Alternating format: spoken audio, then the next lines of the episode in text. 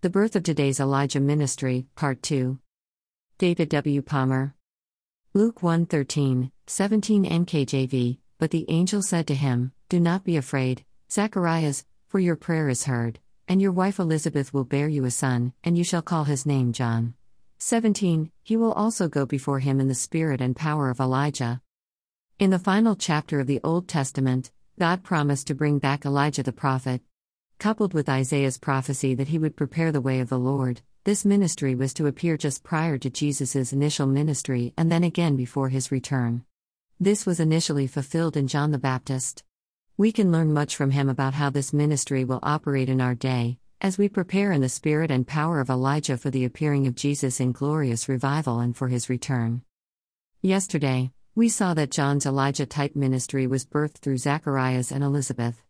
God's angel confirmed this. They were destined by God to birth this ministry, but their waiting period was long.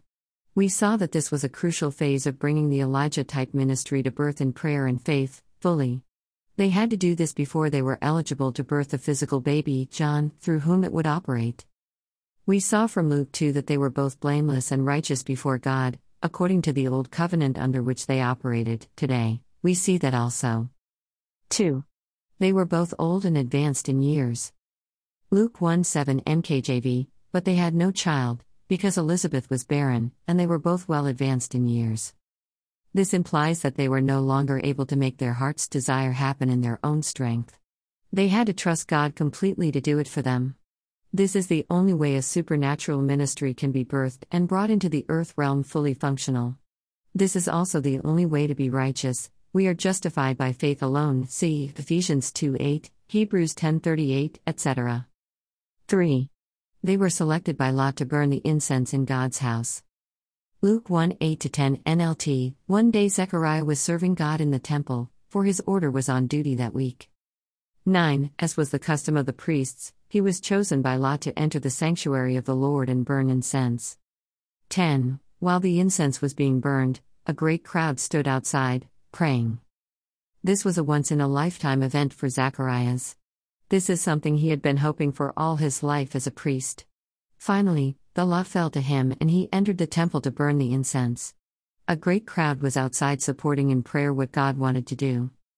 This moment speaks of intimacy and intercession. This was the older priest's long awaited moment. He would have been very attentive, expecting something supernatural. Thankfully, John's future father wasn't disappointed. God spoke to him at that time, giving him assurance of the fulfillment of his heart's desire. Luke 1:13 NKJV But the angel said to him, Do not be afraid, Zacharias, for your prayer is heard, and your wife Elizabeth will bear you a son, and you shall call his name John.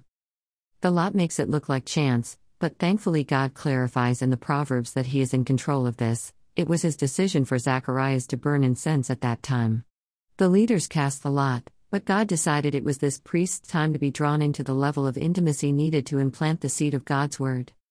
Proverbs 16:33 Web, the lot is cast into the lap, but its every decision is from Yahweh. This is your moment for intimacy, intercession, and God's long awaited destiny for you to be birthed. Why now? This is the scriptural time to fulfill all the prophecies.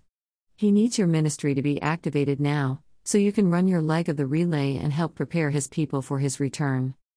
Perhaps you have been like Zacharias and Elizabeth. Have you been in a long intercessory birthing process, not just for a physical baby, but, knowingly or unknowingly, for a child slash grandchild with a ministry calling? Elijah went through a very long process to bring to birth the three ministries that would be key in transforming his nation. Perhaps the child, young person, or their friends, for whose ministries you have been giving birth, are the key for their own generation, and thus for your world. Your protracted birth pains are indicative of what God wants to do.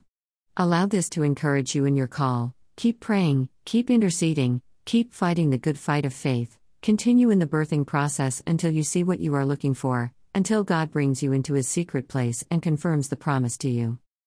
1 Kings 18:42 in KJV So Ahab went up to eat and drink. And Elijah went up to the top of Carmel, then he bowed down on the ground, and put his face between his knees. 4. He went into the temple of the Lord. Luke 1 9 NKJV, he went into the temple of the Lord. This was Zacharias' time and opportunity from God, but he still had to go in. God is saying to you that your set time has come, your due season has arrived, now all that's needed is your response of entering. Psalm 102:13 NKJV You will arise and have mercy on Zion, for the time to favor her, yes, the set time has come. 2 Kings 2:14 NKJV Then he took the mantle of Elijah that had fallen from him and struck the water and said, Where is the Lord God of Elijah? And when he also had struck the water, it was divided this way and that, and Elisha crossed over. Galatians 6 9 KJV, and let us not be weary in well doing, for in due season we shall reap, if we faint not. 5. The whole multitude was praying outside.